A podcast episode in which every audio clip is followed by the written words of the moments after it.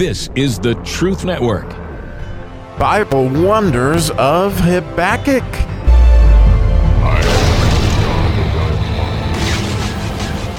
Oh, the understanding that is in the bet verse, which has to do with understanding.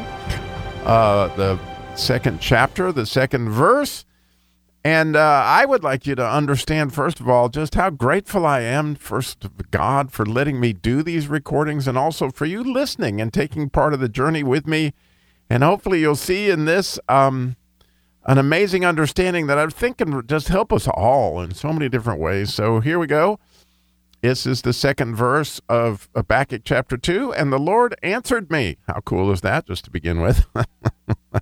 And the Lord answered me and said, "Write the vision and make it plain upon tables. Then he may run that readeth it." Whew. Like, man, oh, man, oh, man, is this good stuff. Number one, God is going to answer him, and oh, what an answer he gives him. We're going to get that in future verses. It's going to be spectacular, but it's interesting to me that here God is telling him to convey his understanding. In other words, what you have learned, help other people understand and make it plain, make it simple so that people can understand it. And then one of the really cool things in the verse, and, and, and I love the way that this can be interpreted two ways, and I think it's and, and both, and he says that he may run that readeth it. Well, the way that the Jews interpret or, or translate that, however you want to put it, is he may be able to read it swiftly and understand it, essentially.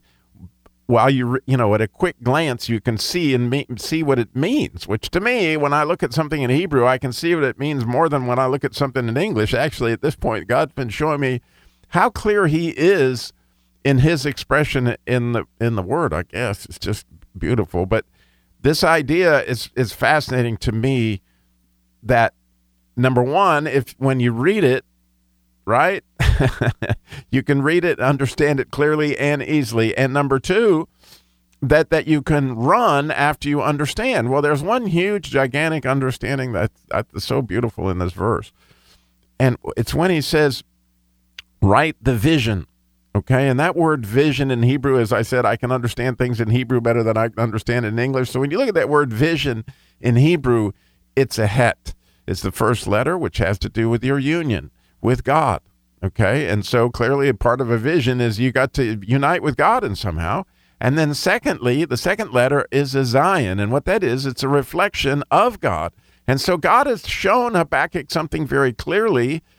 And, and here as he saw that, that's his vision, you see. And he's been given this same idea of what God sees away something. Now Habakkuk is also seeing it that same way. Because the third letter is a vav, means that his... We're going to connect the idea of this Zion to the nun at the end of the word vision, which interestingly ends in an N in the word that was spelled in English. But th- th- in other words, he's going to connect what he saw to his faith, right? And do you see how cool that is? I mean, the whole thing is like, oh my goodness. So like when you connect, when you see something from God, right, it's part of your union with God, and and and you're hooked, and you hook that to your own belief system. In other words, you know, that whole idea of faith, which is going to be so big as we come up into future verses. But the the clear understanding for me on this verse is that word, write it down, okay? And that word, write it down in Hebrew has to do actually with record it, okay? And engrave it almost. But what I'm doing here actually, and the reason why I want to start off thanking you, is I'm actually recording the understanding that God gave me. And I'm trying to make it plain so that somebody would hear it and quickly understand what it is that I'm trying to say. What a neat thing. But most of all, it's my vision. In other words, as I connect through God, through the word you guys give me, and God gave me this platform in order to be able to share this. But more critical to that, for than that, from my standpoint, is where your actual vision, your story, like where you connected with God is your story. And I think that this, this verse is telling us, as it told Habakkuk, take your story and record it, whether that you write it down or record it like a recording, however you make it plain so that your family, your future generations will have this. And when God gave me this idea many, many years ago, the how when as I was studying genealogy, I'd look up all these families, you know, all it was really, really fun. You know, on Ancestry dot com, you can go back and look at your grandfather and your great-great-grandfather, and you can see all sorts of shenanigans that led to you. You know, people that broke up and divorced and married and, oh, families, horrible things, death and, t- you know, all sorts of stuff, okay? War, you name it. It's all there in your ancestry. But the fascinating thing is you don't have anybody's story, so to speak, and when you can find something that's written about one of your ancestors, how precious is that, right? How precious is here's their story. Well, when as I was reading that and thinking about it in my own family, I told my mom and my dad, please write down your testimony for me where you met God. Would, wouldn't you just love, love, love to have your great, great, great, great grandfather, or maybe even further back, like, you know, ten generations back, that ancestry story of how he came to God. Wouldn't you love to know that? Wouldn't that increase your faith to know that you come from a long line, which, by the way, you do, of believers, okay? I can promise you, you know, because we know that Noah is in your line, is in mine, okay? We're brothers, I'm just saying.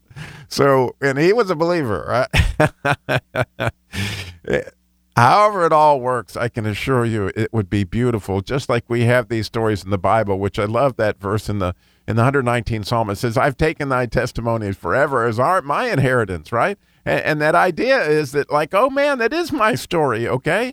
But your story is a very important story, especially to your family. And so um, write it down, record it, however you go about doing it, and make it plain so that somebody can run that reads it. And I love that, you know, it, the one hundred nineteenth Psalm, another one of my favorite verses, I will run in the path of thy commandments when thou enlargest my heart. In other words, when you have your story recorded for somebody, it will enlarge their heart and it will help them run in faith.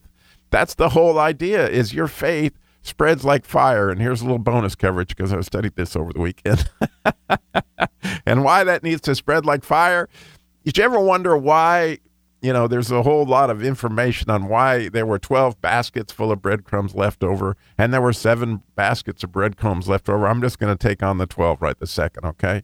The word twelve starts with the letter shin, which has to do with fire. But that that the root of the word twelve is to repeat. And the idea is two times two times two times two, okay? And you know that Jesus sent out the disciples, which were the twelve, by twos, because he wanted to multiply what was going on. Well, think about what happened. You know, you just had a limited amount of bread, and God multiplied it to show you how his body would be multiplied to the twelve tribes of Israel, okay?